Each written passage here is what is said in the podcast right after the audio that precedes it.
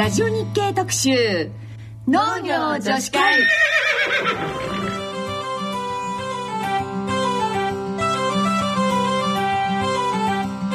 ラジオ日経農業女子会、えー、沼尾ひ子です。続きましてはエリさんのお話を伺ってまいりたいと思います。でではですねまずはエリさんのプロフィールを私の方からご紹介いたします。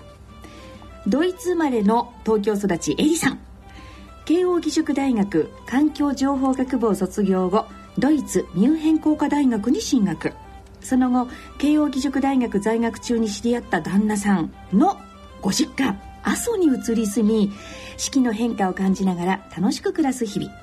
無農薬米と阿蘇特産の赤牛を飼ってます。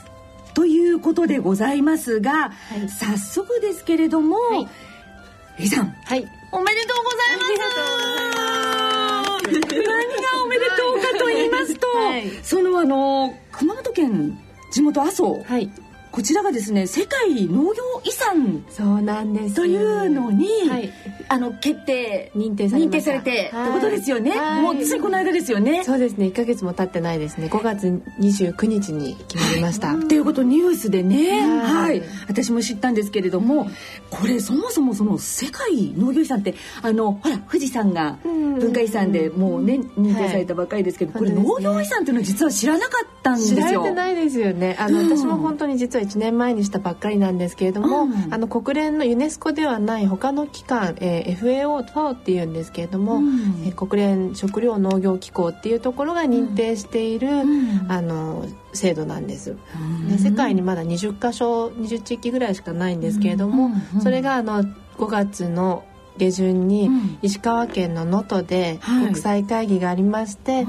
能登、と佐渡が日本で初めてその世界農業遺産っていうのに認定されたんですけれども、うんうん、それにそれが2年前で、うん、今回ですね阿蘇とそれから大分県の国東半島、うんうん、静岡県の掛川市の3カ所が新たに世界農業遺産というものに認定されました。すごすごい嬉しいです。これね、はい、どどういう基準なんですかね？これがですね、うん、あの割と小規模だったり家族経営でやっている農業によって守られてきた景観、それから生態系とか食文化とか、まあ、ひっくるめて農村地帯ですね。でこのままでは守られていかないんじゃないかっていうところを、まあ、世界的な価値があると認めて、でこれをどうやってシステムとしてというかあの農村地域全体として、あの次の世代までつなげていけるかというのが、あの認定の基準みたいでどれだけその生物多様性であったりとか景観の豊かさだったりとか食文化の豊かさであったりっていうのが世界的な価値があるかということが審査されました。へえ。で、あのウェルスはそれを、はい、プレゼンをする立場だったんでしょ？う。そうですね。はい。え、どんなことをその麻生は、阿蘇はですね、うんうん、あの皆さん阿蘇ってやっぱり観光地ですしあの国立公園なんですよね、日本で最初の国立公園なんですけれども、阿蘇っていうとやっぱり草原をイメージされると思うんです、うん、草千里とか、うん、阿蘇山と阿蘇山の麓のその草原っていうのが、あのイメージとしてあるんですけども、あれがですね、ほとんど8割9割あの農業を続けてることで維持されてきた景色なんですよ。であの草原っていうのも放っておけば森林になってしまうんですけれども、毎年春に野焼きといってあの火入れ作業っていうんですか、もうとても危険な作業なんですけれども、それを続けてきたことで1,000年以上の歴史がある。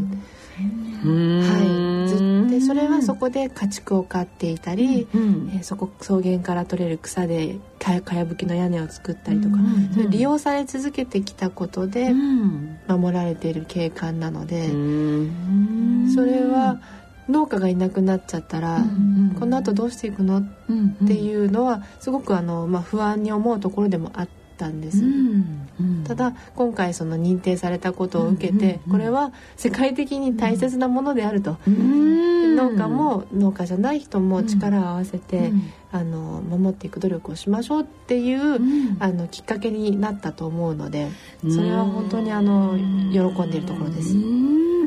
もうこのようにその麻生のことですとかねその農業農家さんってこういうふうに頑張ってるのよっていう話を今熱くこれだけでも語った語ったでしょ、はい、でもエリさんはね、えっと、東京あドイツ生まれで東京育ち。ってなんですよね。そうなんですよ、ね。あの、うん、なおさんとも本当に対局で、うん、あ東京の中でも一応あの緑が多いと言われて練馬区石神井公園というところで育っていて、はいはい、近所に、あ練馬大根ってもほとんど作られてないんですそうです。そうですよね。私が小さい頃もまだ畑は、ぼちぼちあって、うん、あの都市近郊農業ということでやられていたんですけれども、うん、私自身は両親があのサラリーマンだっていうサラリーマンで母は建築士なんですけれども、うん、あの全く農業とも縁がないし、畑入ったことないしみたいな、そう。であの学校でバケツで稲を育てるみたいな授業があったことぐらいがもう本当に唯一農業との関わりであの祖父母も東京に住んでいるので田舎っていうところもなくてでさっき言ったみたいに軽トラっていう単語は私の中には なんか存在しなかったです。し。もうカエルっていうのはもう理科の実験室にいるものみたいなそういう育ち方をしていましたドイツで生まれたのはあの本当に父の仕事の関係だったんですけれども生まれて8ヶ月で帰ってきてるので何にも覚えてないんですその時のことは。育ったのは主に東京で、え農産物のどこで米が作られてるとか、まあ、そういうことは全く意識して。してしてないんですよ、ね、興味があるとかないとかっていうよりもとにかくもうスーパーに行けば売ってるもの。と。でしたね。はい、うんうんうん。それで、えーと、大学に進まれて、はい、でそれでまたまたって言いますか、まあ、8か月生まれて8か月まで行ったドイツに、うん、ドイツの今度は大学にそれでまた行くそうですね、うん、あの悔しかったんです。あの生まれた国なのに何も覚えてないし言葉も喋れないし、全然知らないやドイツ生まれですよねって言われる割には何にも記憶もなければ知識もないので、あのいつか住んでみたいなっていう思いはあったんです、それで大学を卒業して、まあ、あの就職氷河期の真っ只中でしたので、はい、そんな苦労してね、まあ、あの仕事見つけるの大変な時に、あの無理やり探すのも大変だなと思ってもともとドイツに行ってみたかったんだったら、うん、もう早いうちに行ってみようと思って、うん、あの行くことにしたんですけれども、あの大学4年生の時に、私が一目惚れした状態で主人と出会っていまして。もちろん農家の跡取りだなんてことは全然知らずになんですけど、はい、どんなとこどこで一目惚れしたの？見た目？見た目ですね。かっこいいんだ。かっこいいですよ。えー、誰に似てるんですか？あのね、うん、日本代表の長谷部選手に、うん、えー、大好きなんですよ、ね、でも私がこういうことを言うのすっごい嫌がるんで多分。帰ったらまた怒られそうなんです。でもあの九州男児ですよね。熊本出身なんで、私にとってものすごい衝撃だったんですよ。えどんなあの男気があるっていうんですか？関東の男性ってすごく優しいんですけど、いや優しいんですよ。九州の男性 優しいんですけど、男気があるみたいなのが俺についてこいそうそう俺についてこいまさにすごくそれはカルチャーショックを受けて、でも私の方がこう餌をつけた釣り針で釣り上げたっていう感じだったんですよ。どんな餌だったんだろうなみたいな。すごいお金がかかってない餌であの ただ彼が病気で弱ってた時に、うん、あのお粥を作りに行ったっていうんで鍵それはね胃袋ですよね。男はね、はい、胃袋ね。後悔してます。ああ弱ってなければ釣られなかったのに。彼は後悔してるんですけど。でもあの彼は大学時代にあのドイツ語を授業で取っていて、うん、あの熊本から東京に大学で出てきて、うん、でいつかは戻るつもりだったんですけど、うん、海外も見てみたいって思いがあったみたいで、じゃあ一緒に行くかっていうことになって、あの長い新婚旅行みたいなノリで一緒に留学してきました。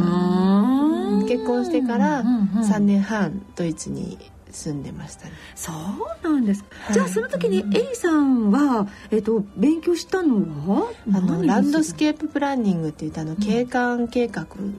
なんですよ。ね。なんかちょっと地域づくりとか関係してきたりさっきの景観的なことにっていうのは。はい、だから収納した農業をしようっていうふうに決めた時10年前のことなんですけど、もう最初から、これ誰かが農業してないとこの景観守られないよ。どんなに勉強して、でまあいい計画を立てたり、政策があったりしてもやる人いなかったら、阿蘇のさっき言いましたけど8割9割景観は農業することでできてる景観なので、後取り出ししないことには、これはあの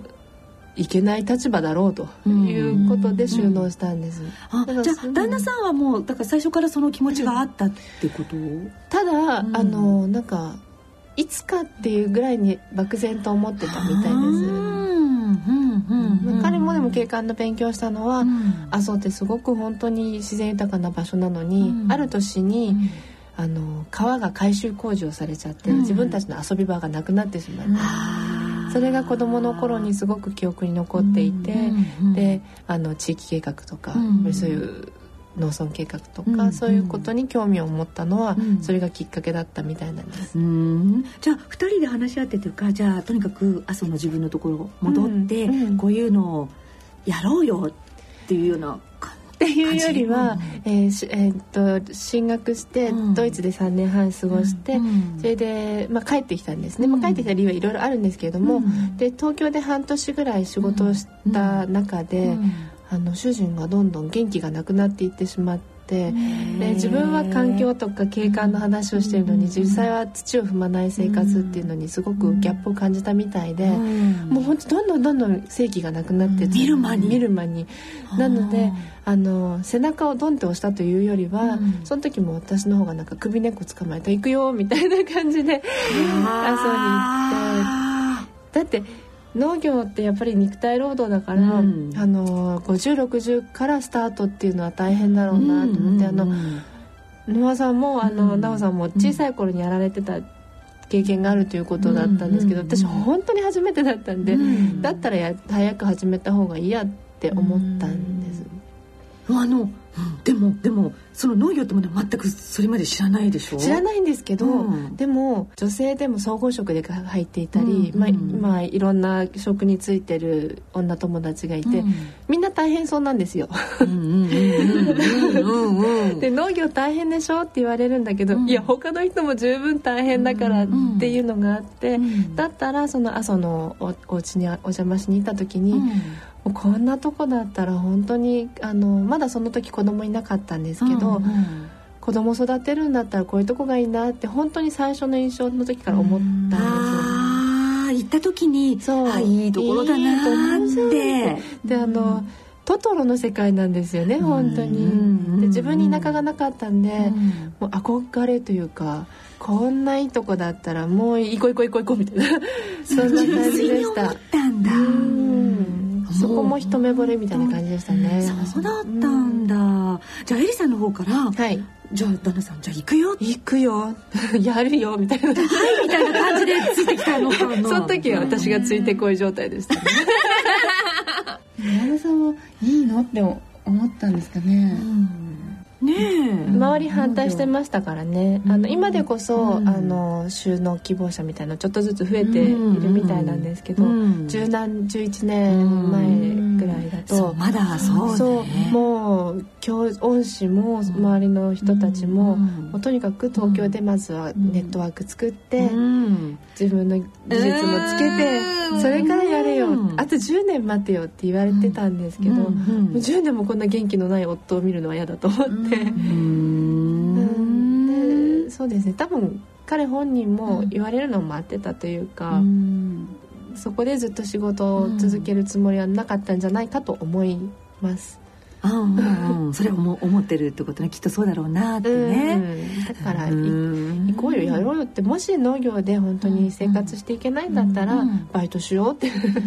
っぱりこういう気持ちをね。あのこれからどういうふうにやったら生産性は、えーとえー、とこれで生産効率どう上がるかなとか、えー、といくらでなんとかでどういうふうにとかってこんなこといろいろ考え始めたらなかなか一歩って踏み出せないじゃない？ですよね、うん、しかもあの慶応のその環境情報学部っていうのは、本当に IT の最先端の大学だったので、うん、あの自分で IT の会社を起業される友達とかも同級生とかもいて、うん、で同じじゃないですか、うん、そこで売り先どうするの？何作るの、って考えてたら、やっぱり一歩踏み出せないし、でそれだったらもし事業に失敗しても食うもの作れるんだから食うものには困らないな。って思って、よっぽど強いわって思ったんですよね。うん。食べ物がね。食べ物あるあるってことはね。うん。麻生は旦那さんのご実家だったのそうですね。あの、う主人の祖父母が住んでいて、うんうんうんうん。でそこであの、主人の両親ではなくておじが継いでるんですね、農場を、うんうんただおじさんもう還暦迎えたんですけど、うん。あの独身で、うん。とても素敵なおじなんですけれども、あの結婚する気ももう今更なくて、うん後継者がいないという状況だったので、うんうん。あの帰ってきたっていう感じで受け入れてはいただきました。うん。じゃあ最初そこのおじさんついでたおじさんがやがやってる農場をうん。手伝うっていう感じ、そうですね。もう見習いから始めたっていう感じですね。へえ、えっとのえっと農場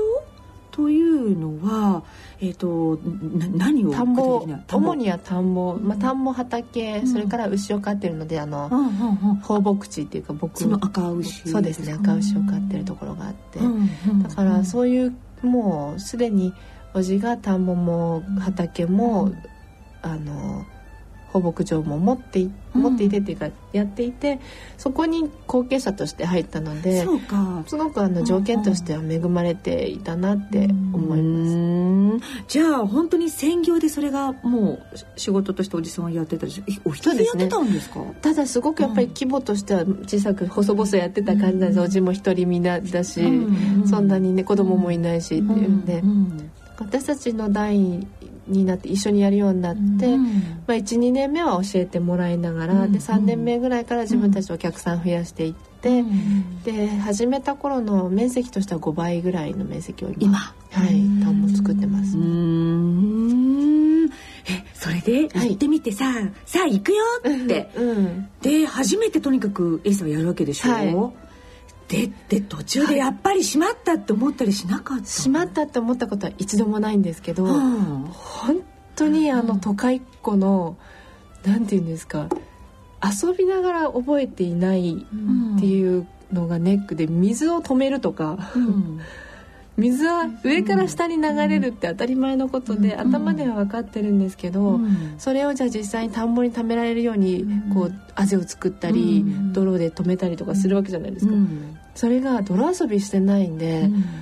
なんか頭でっかちというかうん。本当に分かんないんですよ。で10年経っていまだに「お前バカじゃないの?」って言われるんですけど、うん。要は子供時代に触れてないんで、うん。覚えなきゃいけないことなんですよね。はあ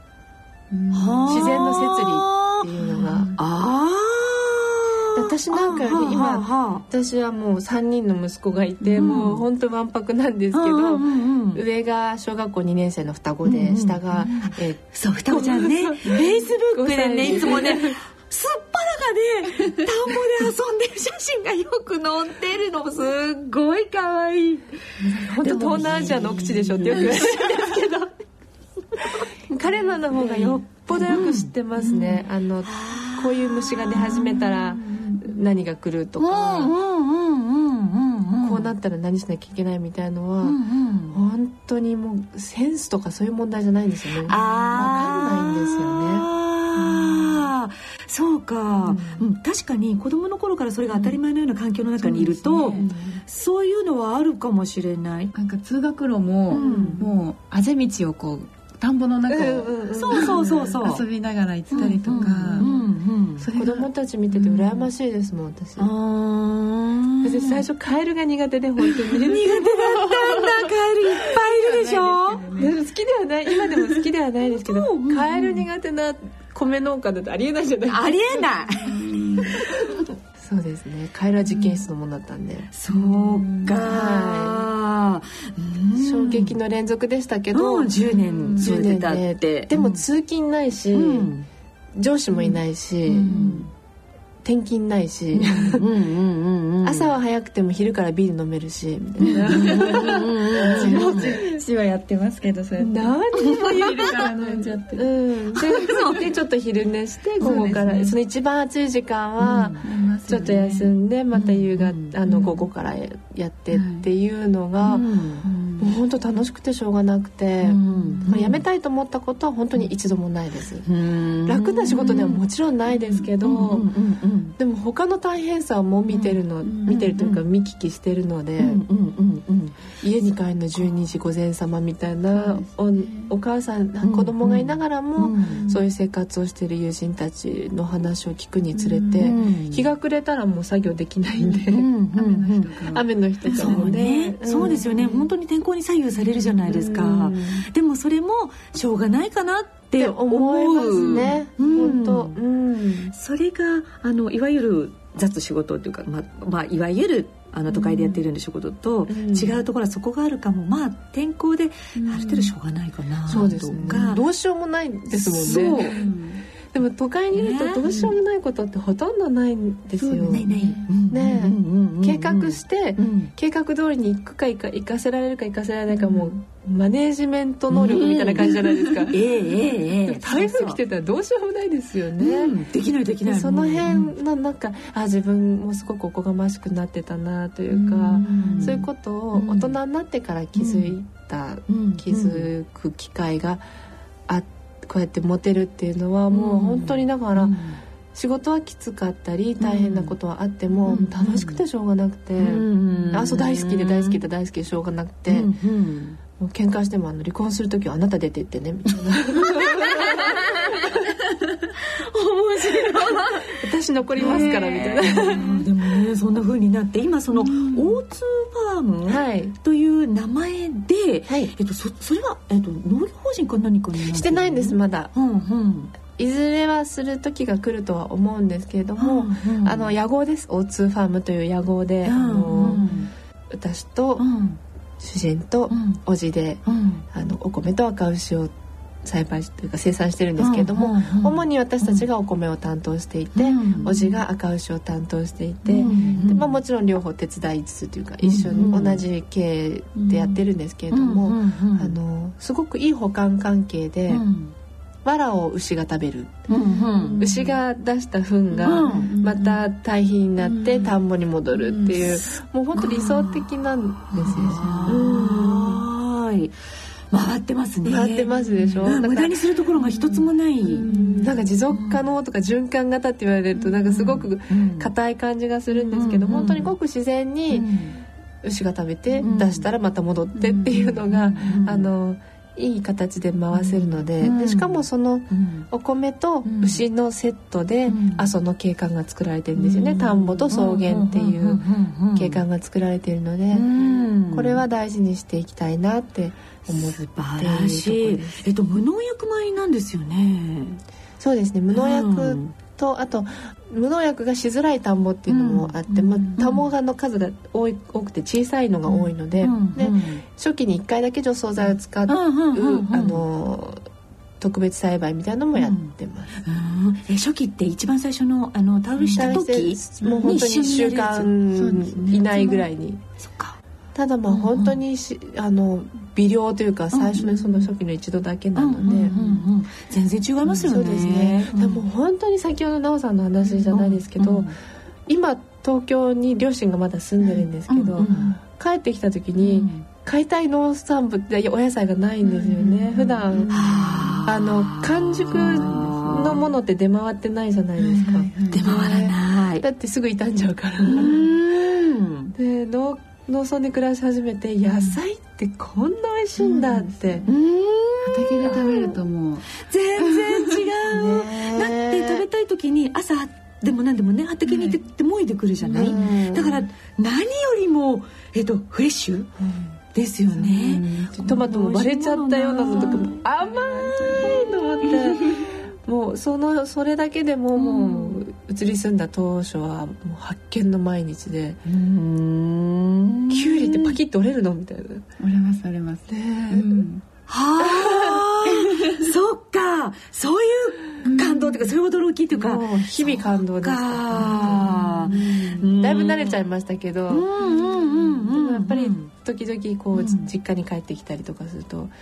お金出してお野菜買ってんのに、うんえー、みたいな。うん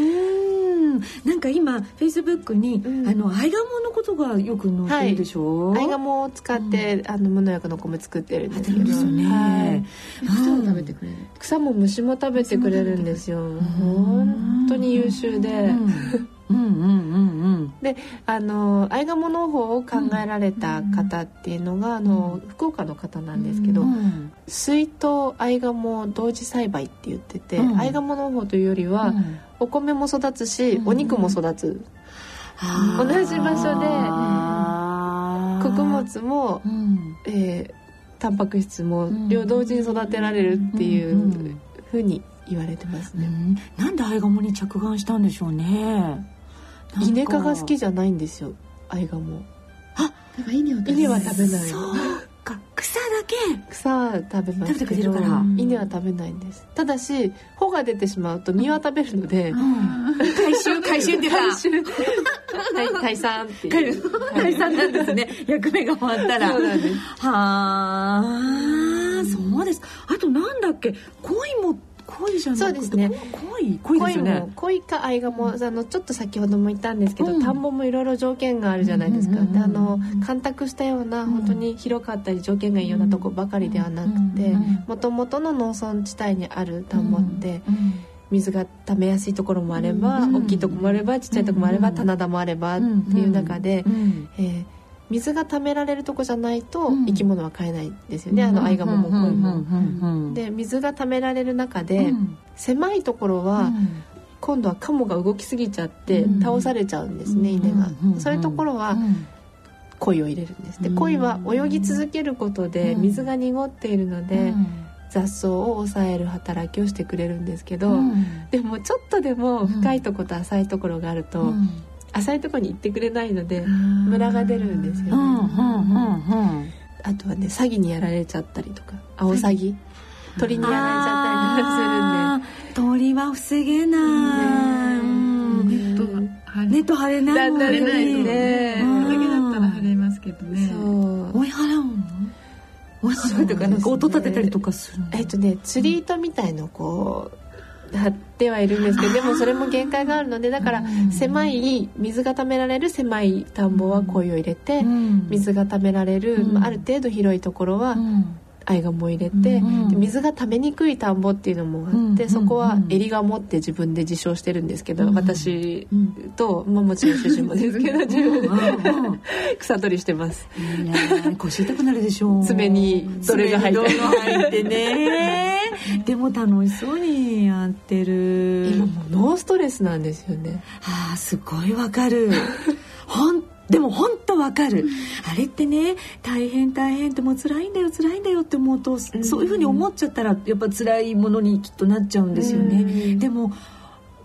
楽しいっていうかいいなとこんなところで自然に触れ合いながらこういうふうにできることってなんて幸せなんだろうと思うと、楽しいですもんね。楽しいですよね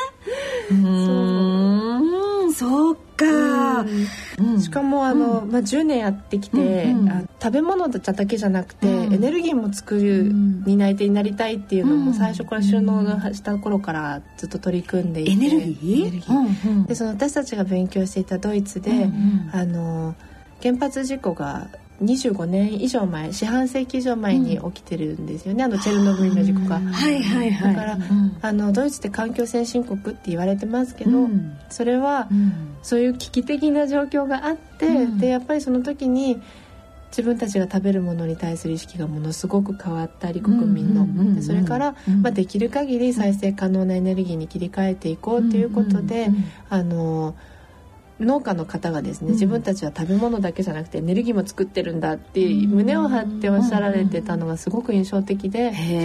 だから農業始める時からもうどうせやるんだったら最初から、いつかはその両方やりたいって思っていて、で NPO を立ち上げたんですね、で昨日がちょうどその設立10周年の記念公演がありまして、で10年経ってみて、その例えば家畜の糞尿で発電するとか、まあ、技術としてはあるんですよね、ただもちろん今までは採算が合わないって言われてたんですけど、農村って土地も広いから太陽光発電とか風力発電もできるし、そういうあの食べ物もエネルギーも作れたら、うん、もっといいじゃないですか。すごい いやすごい。本当そう思う、うん、へえ本当にちょっとずつですけど、形になりつつあるところでそれも合わせて本当に面白いですね。うん。えそれって、はい、あのななんていうエネルギー？なそういうのなんていうバイオマスエネルギーバイオマス、はい、あバイオマスエネルギーってそうか。そのことか、はい、生ゴミでもできるし。そうですよね、はい、うんえすごい。やりましょうやりましょう素晴らしいですよ。農業女子。いや本当。ねえ